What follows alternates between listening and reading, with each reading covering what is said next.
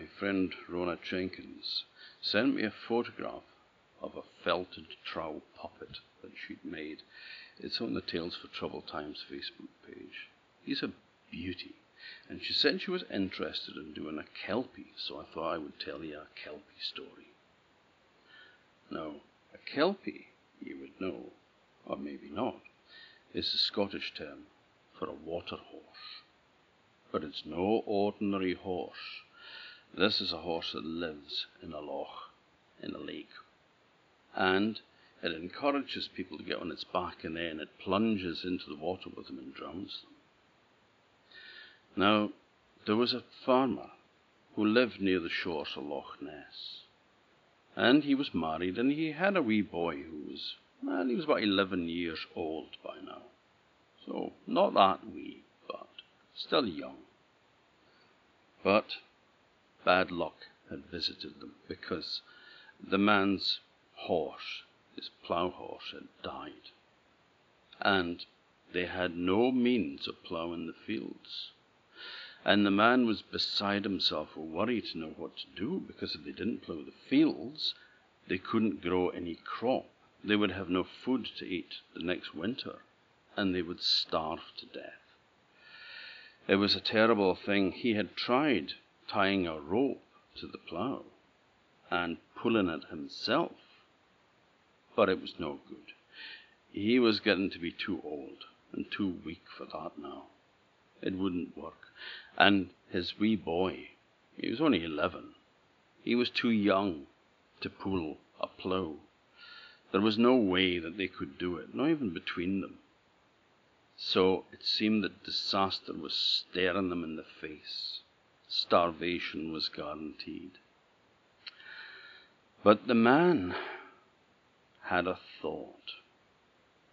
Now he had seen on the nights when the moon is full, a beautiful horse come out of Loch Ness and prance up and down on the shore and eat the grass there.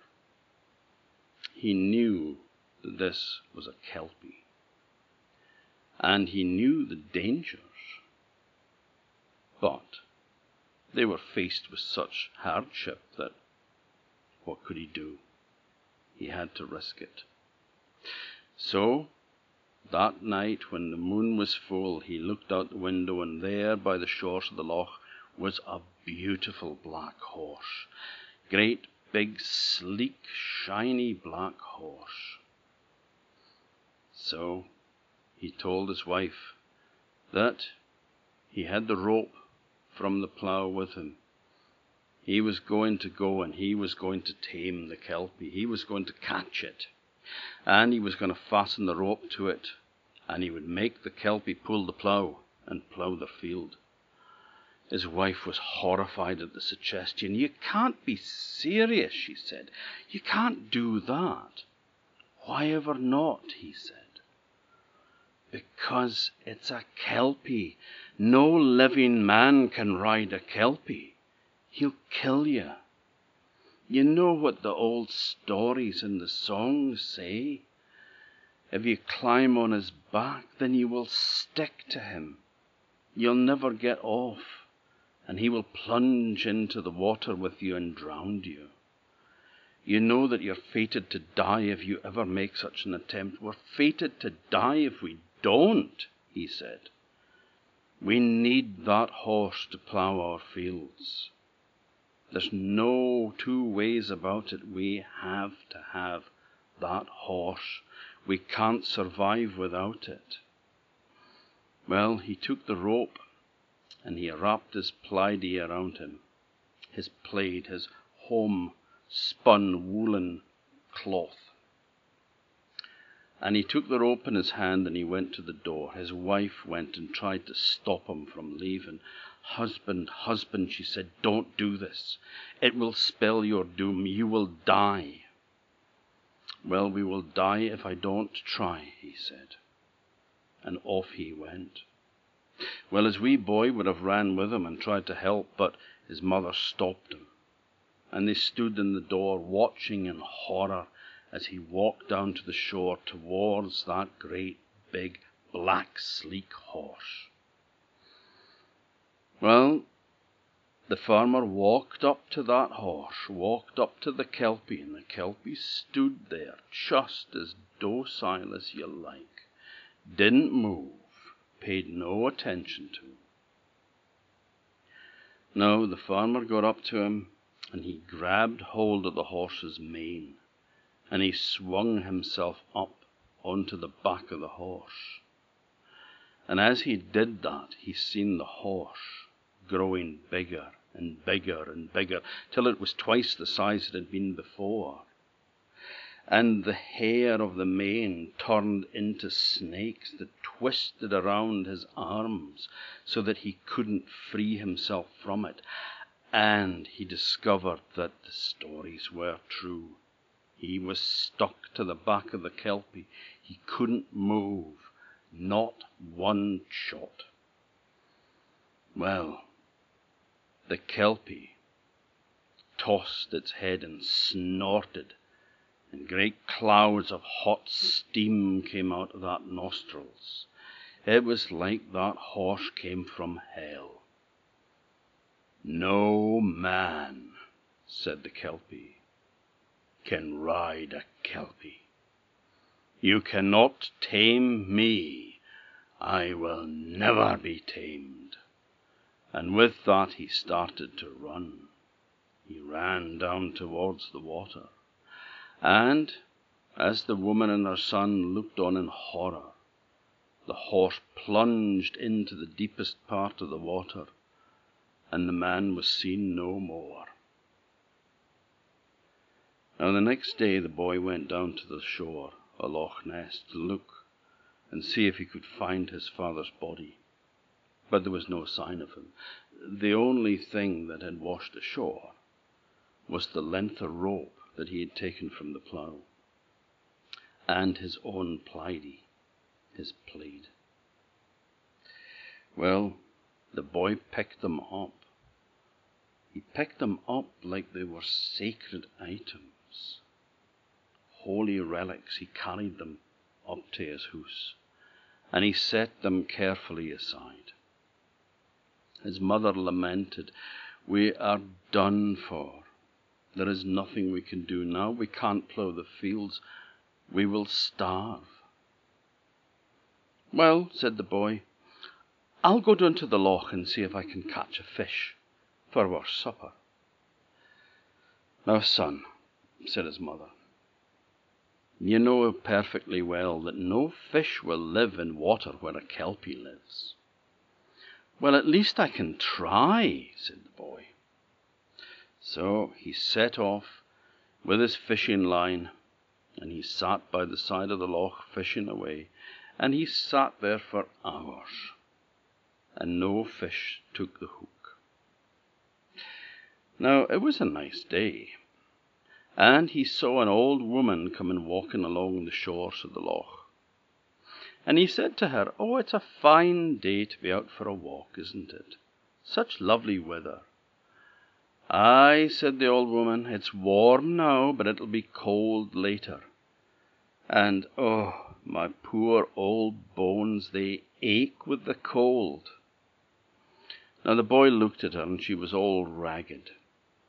And she had a shawl around her shoulders, her own wee plaidie and it was all patched, and it was thin. And he thought, poor old woman.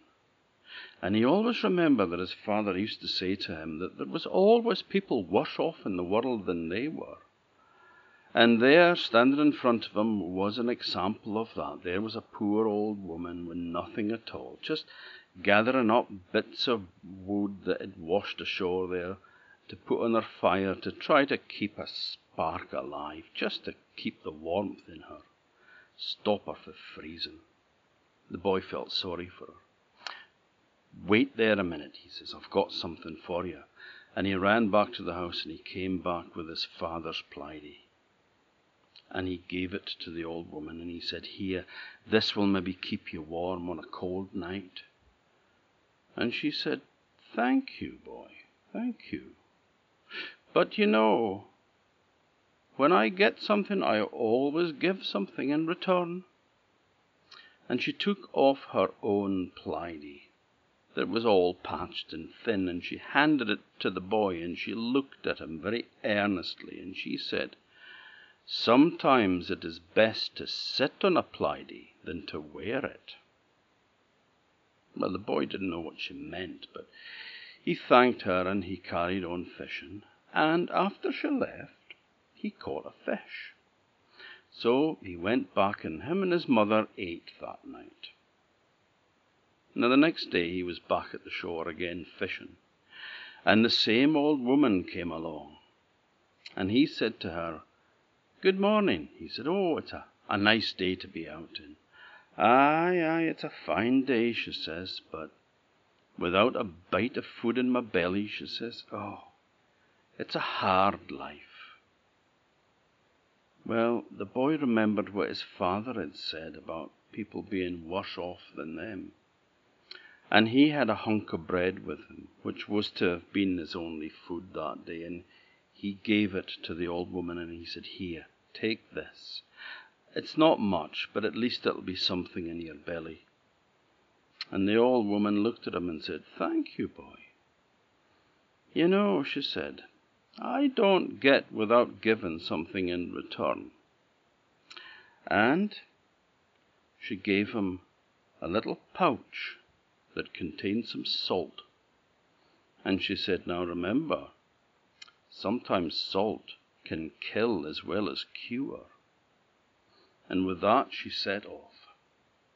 And then the boy caught two fish. Well, that Next day he was back at the shore fishing again. Same old woman went by. And she was looking sad, and he said, Hello you. It's a lovely day again, isn't it? Oh, yeah, she says. Oh, it's fine. It's thirsty work being out, though, when the sun's shining like this. And, you know, I really need a piece of rope to tie onto my bucket so that I can dip it down into my well and get some water. The boy said, You wait there a minute. I have just the thing. And he ran back to the house and he got the piece of rope that his father had used on the plough, the one that had been washed ashore. And he gave it to the old woman and he said, This'll maybe give you some better luck. Thank you, boy, she said. But you know, I never take something without giving something in return. Here. And she gave him a bridle, a horse's bridle with a bit in it. And she said, Remember, iron isn't only used for making a pot with. And with that she left. Now, the boy then caught three fish, and away home he went. And him and his mother were eating away, and he told her all about the strange old woman that he'd seen the previous three days. And his mother said, Oh, yes, I know the old woman. She has a reputation of being a spae wife, a wise woman. If she said any words to you, then I would remember them if I was you. She is wise. There'll be wisdom in whatever words that she told you. And believe me, she doesn't waste her words on nothing. Well, time passed. And although the boy was still able to catch fish from the loch, they knew that they really, really had to get their land ploughed. And the time was passing. Soon it would be too late to get a crop in. But still no horse to plough with. And so, one night, when the moon was full, the boy looked out the window, and there, by the side of the loch, stood the beautiful, sleek, black kelpie. I'm going to go and catch the kelpie, he said. And I'll plough the fields with him. We need him. Don't be daft, said his mother. Your father couldn't catch the creature, what makes you think you can? I don't, but we need him. Without him, we can't plough the fields. Well, the mother tried her best to stop her son, but he was determined. And he wrapped the plaidy around him, and he took the rope, and he took the bridle that the old woman had given him as well, and he headed down to the shore. Now, he went up to the Kelpie, and the Kelpie stood there just as placid, just like a lamb, just stood there, not a thing, never paid any attention to him. Well, the boy went, and he was just about to grab the horse's mane and jump up onto his back, when he remembered the words that the wise woman had said to him. Sometimes it's better to sit on a plaidy than to wrap it around you.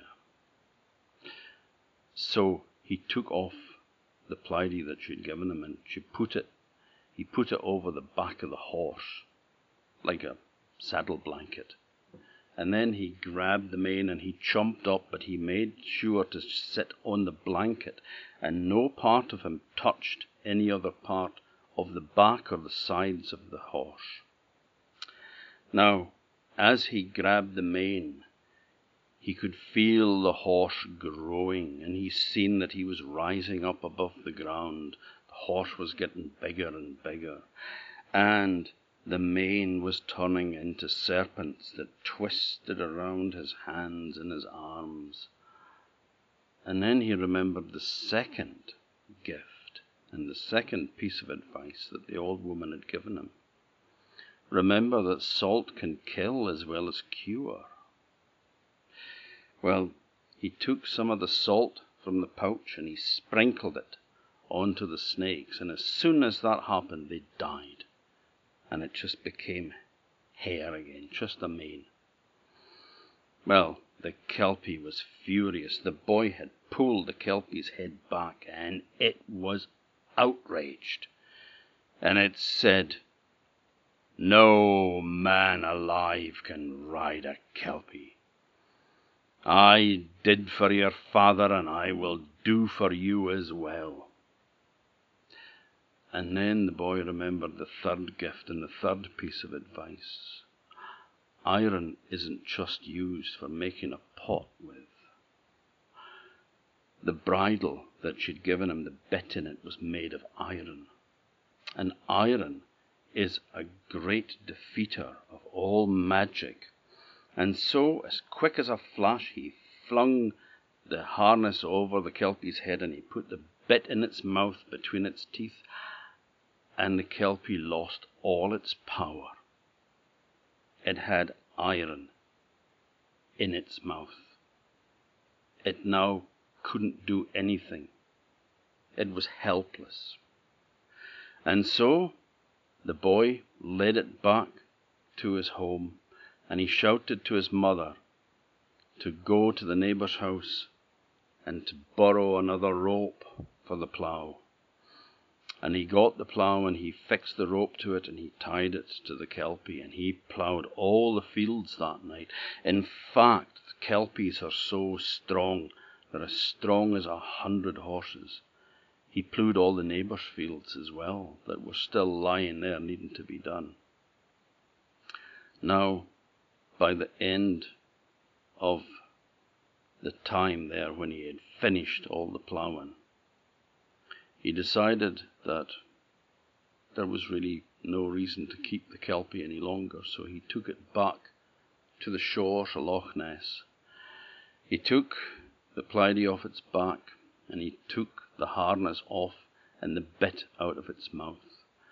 And as soon as that metal was out of its mouth, as soon as it had regained all the power it had lost by having iron in its mouth, then it ran back into the loch and it never came back out and bothered them again. So their fields were sown and the crop was waving bonny by the autumn. But you know, The Kelpie was right. No man alive can ride a Kelpie. But they never said anything about a boy.